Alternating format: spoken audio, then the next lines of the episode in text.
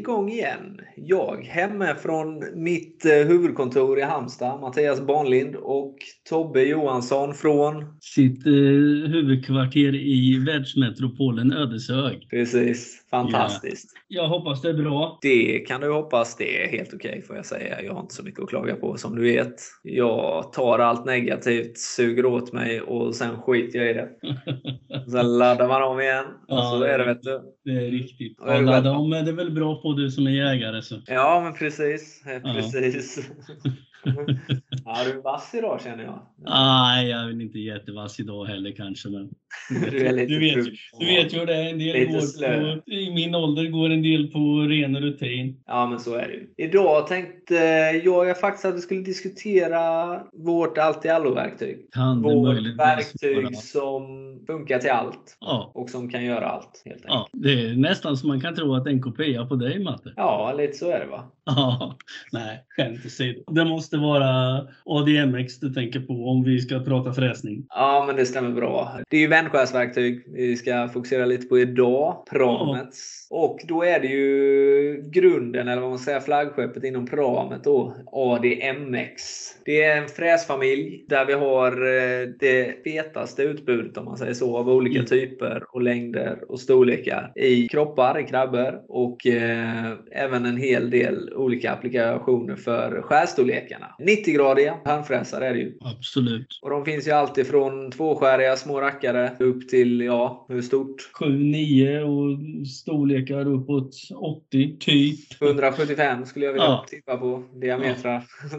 Så det var ja, nästan det. Nej, men skämt åsido. Alltså, den eh, absolut, om vi nu ska gå in på lite detaljer, den absolut största ADMX-fräsen som jag har testat är 16-skäret och diameter 160. Lite spännande körning i, i stora detaljer i en helt öppen maskin i gjutjärn faktiskt. Ja, det kan jag tänka mig. Då fick du mm. ta speciella skär då också med speciella geometrier för gjutjärn. Kan jag tänka mig. Ja, vi, prov, vi provade lite allt möjligt. Det, mm. Tyvärr är det så här med gjutjärn idag att uh, kvaliteten på gjutjärnet varierar något fruktansvärt. Mm, mm. Alltså gjutjärn är ju som jag, det blir bättre med åren. Ja, mm. som ett gammalt rödtjut. ja, typ. Ja. Nej, men alltså det får helt andra egenskaper om det, vad heter det är några år mot om det är alldeles nytt om vi så säger. Och ibland är det väldigt eh, nygjutna komponenter om man får uttrycka sig så. Ibland har de yes. varit med lite längre och då är det olika.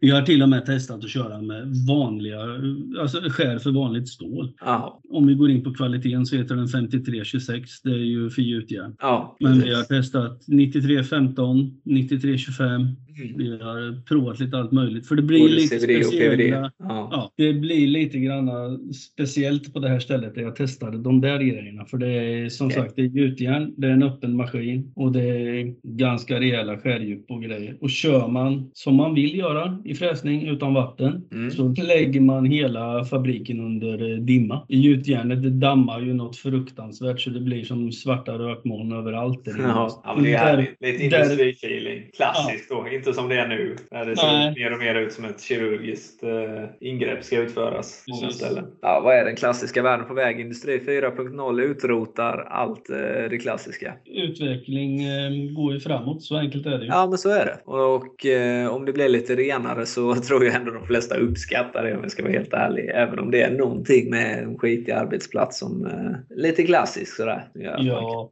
det där är ju en diskussion som vi säkerligen skulle kunna göra ganska många avsnitt om eh, hur det ser ut på verkstäder och vad folk har för uppfattning om hur det ser ut på verkstäder. Ja, hur det ska se ut och så vidare. Helt ja. klart. Det är för och nackdelar med allt. Men okej, okay, det är den största du har kört. Mm. 160 och gjutjärn. Mm. Hur gick det till slut då? Det går eh, faktiskt eh, fruktansvärt bra. Eh, det går fortfarande? Det går i detta nu kanske? Ja, inte just nu, men eh, skulle jag väl inte tro. För det, det är faktiskt ett företag i närheten här i Östergötland. De gör en, det kallas för strålkniv. Det är strålningsutrustning för hjärntumörer. Okej. Okay. De kan gå in i den här maskinen alltså och på en hundradels millimeter stråla en tumör i skallen på något. Det är en amerikansk grej i grund och botten. Och det är du med och, och fixar då ju? Ja, alla har vi väl sett ett, eh, ett avsnitt från ett amerikanskt sjukhus på TV när folk får åka in i den här berömda tunneln. I... Ja, den med som magnetism.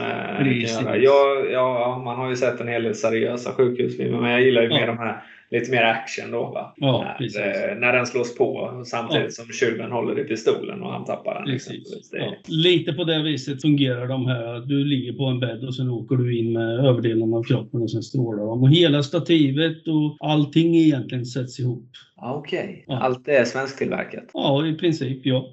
ja. Komponenterna kanske kommer från andra länder men det ja. monteras ihop och bearbetas väldigt mycket av det här. Ja, riktigt häftigt. Och där är då vår mångsidiga ADMX med i leken. Ja, ett av ställena den är med på ska jag väl säga. Det finns ju ganska många exempel där man använder de där fräsen. Det är minst sagt så. Det är ju dess breda applikationsbredd eller vad man ska kalla det. Alltså, det är ju hela mångsidigheten i det här verktyget som mm. vi har nämnt som gör att den, den finns lite överallt. Mm. Och att det är så mycket ekonomi i det samtidigt som, det, som man kan få in en riktigt hög produktionsnivå går att nå samtidigt som du kan eh, köra ena dagen kan du rampa i aluminium och nästa dag kan du spiralinterpolera i eh, rostfritt och tredje dagen kan du dykfräsa i gjutjärn. Det är mm. bara lite utav vad den här klarar av men det är det som är så himla häftigt. Liksom. Samma fräskropp givetvis. Ja, precis. Det är bara att byta skären. Ja, det är det som är den stora styrkan tycker jag. Att du använder en och samma fräskropp och sen har du skären har, alltså precis som du säger. Ja. Alltså för de flesta material som är vanliga på marknaden mm. kan man köra den här i. Precis. Och det är ju vår ADMX-design. De är ju utformade för maximal styrka och för att kunna bearbeta mjukt och fint. Så mm. att det inte sliter någonting på maskinen. Och det ger ju kanonytor verkligen. Kan tänka mig att om du inte hade sett ut som du hade gjort så hade du kört en hel del ytor för att kunna spegla dig. Men mm. nu kanske du inte har så bråttom att göra det. Nej, jag har väl lärt mig hur jag ser ut och accepterat det faktiskt. Nej, det var taskigt. Förlåt. Ja, jag är van. Jag, är van. Ja, jag undviker också det faktiskt. Så. Ja, jag vill inte gå in på den kommentaren. Jag vet att man är lite bräcklig när man är lite yngre. Sådär. Ja, det är ju så känsligt.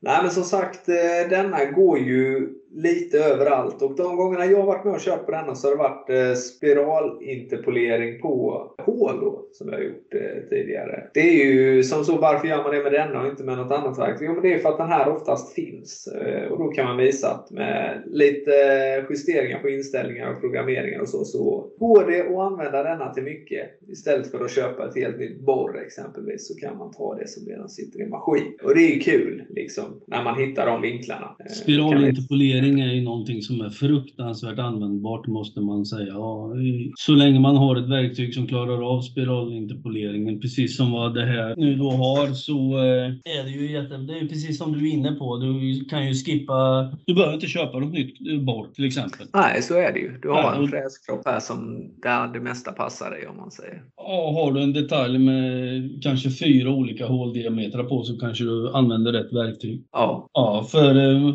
då blir det kanske inte produktionsverktyg för då kanske man måste flytta, justera lite emellanåt och sådär. Va? Men kan ju Men i och för sig. Det är precis beroende på vad kunden är ute efter. I många fall så kanske det är så att de, det är verktygsbytet som tar tid i maskinen kanske. Exakt. Och då vinner du i långa loppet på att köra med spiralinterpolera med en och samma fräs i alla fall. En annan del av det här, vi har ju hörnfräsar för, alltså vanliga hörnfräsar. Mm. Sen har vi ju hörnfräsar med hög sida om man så får säga det, eller igelfräsar. Igelfräsarna ja. Hörnfräsning med hög sida. Ja, men ja. precis. Den finns ju också i ADMX-upplägget. Ja, absolut. Mm. För den som vill bearbeta riktigt mycket. Ja, eller... Det vill jag påstå att vår chef har köpt in den faktiskt på buss, eh, någon bussbearbetning uppe i Göteborgsområdet. Jag har ett ställe i Örebro där de bearbetar eh, delar till tåg. Där mm. använder man det här med, med igelfräs och ADMX-skär flitigt faktiskt. Ja, du är ju lite railway. Ja, det är mm det är absolut de värsta tänkbara förutsättningarna för en fräs man kan tänka sig. Alltså? Ja, det är lite... Kan du lista de värsta tänkbara förutsättningarna för en fräs? Klen maskin, dålig uppspänning eller långa uthäng och ja. kanske då till och med alltså en ojämnt svetsad konstruktion som du ska fräsa och, och snygga till. Okej. Okay. Hur, hur mycket kan man justera genom att helt enkelt köpa nya billiga verktyg? Alltså en del saker kan man justera och en del saker går inte att justera utan Nej. det är många gånger detaljen du ska alltså, bearbeta som sätter lite granna gränser och sen vad du har för maskin helt enkelt. Det här är väl en normal gammal öppen maskin om vi så får säga. Alltså en, nej, normal gammal med Tobbes mått mätt allesammans. Ja. ja. Ni får dra slutsatser själva av hur ja. gammalt det här är. Ja, och tar vi Mattias mått så är den jättegammal. ja, den, den, är, den är kanske från 80-talet så den måste vara stenålder enligt ja, ja, det är bra. Alltså det är ju en öppen konventionell fräsmaskin. Om man säger om man tar skillnaden från när man kör med vår fräs nu då, igelfräsen mot vad man gjorde innan. Då, då fick man gå tre gånger om du tänker det. Du gick ner 20 mm och mm. åkte ett varv förbi, ner 20 och åkte ett varv förbi och sen höll man på. Nu går du ner och sen tar du alltihop i ett svep. Och då är det om man säger en svetsad hylsa som ska liksom planas in i ett, det ska få ett visst mått emellan två svetsade hylsor. Amen. Så det, det är inte jättegynnsamt. Så man kan inte dra åt för hårt för då klämmer man ihop hela detaljen. Så, och det är, den håller väldigt bra och, och fungerar ypperligt till det här faktiskt. Ja, ja, men det är riktigt kul att höra ändå att det funkar även i de absolut tuffaste möjliga förutsättningarna. Det är ju det att eh, man vill alltid, alltid, alltid undvika vibrationer. Mm. Och de grejerna du nämnde innan där, sämre uppspänning, ojämnt material och sånt, det är ju sådana saker som i sin tur leder till ökad, ökade vibrationer. Ja, precis. I ja, det, det, mångt och mycket. Ja, det är ju som du säger, man har, det är ju egentligen ett par stora bekymmer man har hela tiden när man mm. fräser. Det är ju att inte grejerna sitter fast eller att du får spånklämning. Ja, den biten med. Ja, du får inte bort spånarna, men där kan man ju ta ett slag för våra grejer också. Då. Vi har ju invändiga kylkanaler om vi så får säga i alla fräsarna i princip. Jag säger inte att man ska ha vatten i dem bara för att det är, man säger kylkanaler, utan bästa är att blåsa luft igenom om man har möjlighet. Ja, det beror ju på lite vad man har för skär också. Där. Mm. Det, det ju, har ju blivit en het potatis för det har man fått eh, försvara lite. Vi har ju nämnt det många gånger här med eh, att man ska fräsa. Ska man ha kylvätska eller inte? Och då har vi mm. hävdat eh, bestämt att nej, men kör helst utan kylvätska. Mm. Mm. I alla fall på de kallade CVD-skären. Mm. Det är bättre att ha en jämn hög temperatur i skärzonen mm. kontra att den blir varm och kall. Då för att man Precis. får temperatursprickor i det. Men mm, precis som du säger så finns det då tillfällen då man kanske ska ha kylvätska också. Om man ska ta bort spåner så är ju vattnet bra. I annat fall så tycker inte jag att man ska ha vatten när man fräser. Nej. Jag står nog fast vid den ståndpunkten ganska Ja, jag kan eh, faktiskt skriva under på det med. Det är ju om inte annat betydligt roligare att se in i maskinen och se spåren flyga mm. Eh, på ett kontrollerat sätt utan en massa kladd och vatten i det. Precis. Sen hamnar man i en del situationer, precis som jag var inne på i början här, att vi körde i gjutjärn och mm. kör man där torrt så eh, de kör med vatten på alltså. Och enbart, ja, egentligen, ja, enbart egentligen för att det binder upp dammet. Ja, så man kan hamna i sådana situationer också. Det jäkla man... sörja, men eh, ja, ja, det får det ju vara. Det är bättre det än att man får det i lungorna. Ja, det blir en Lützendimma.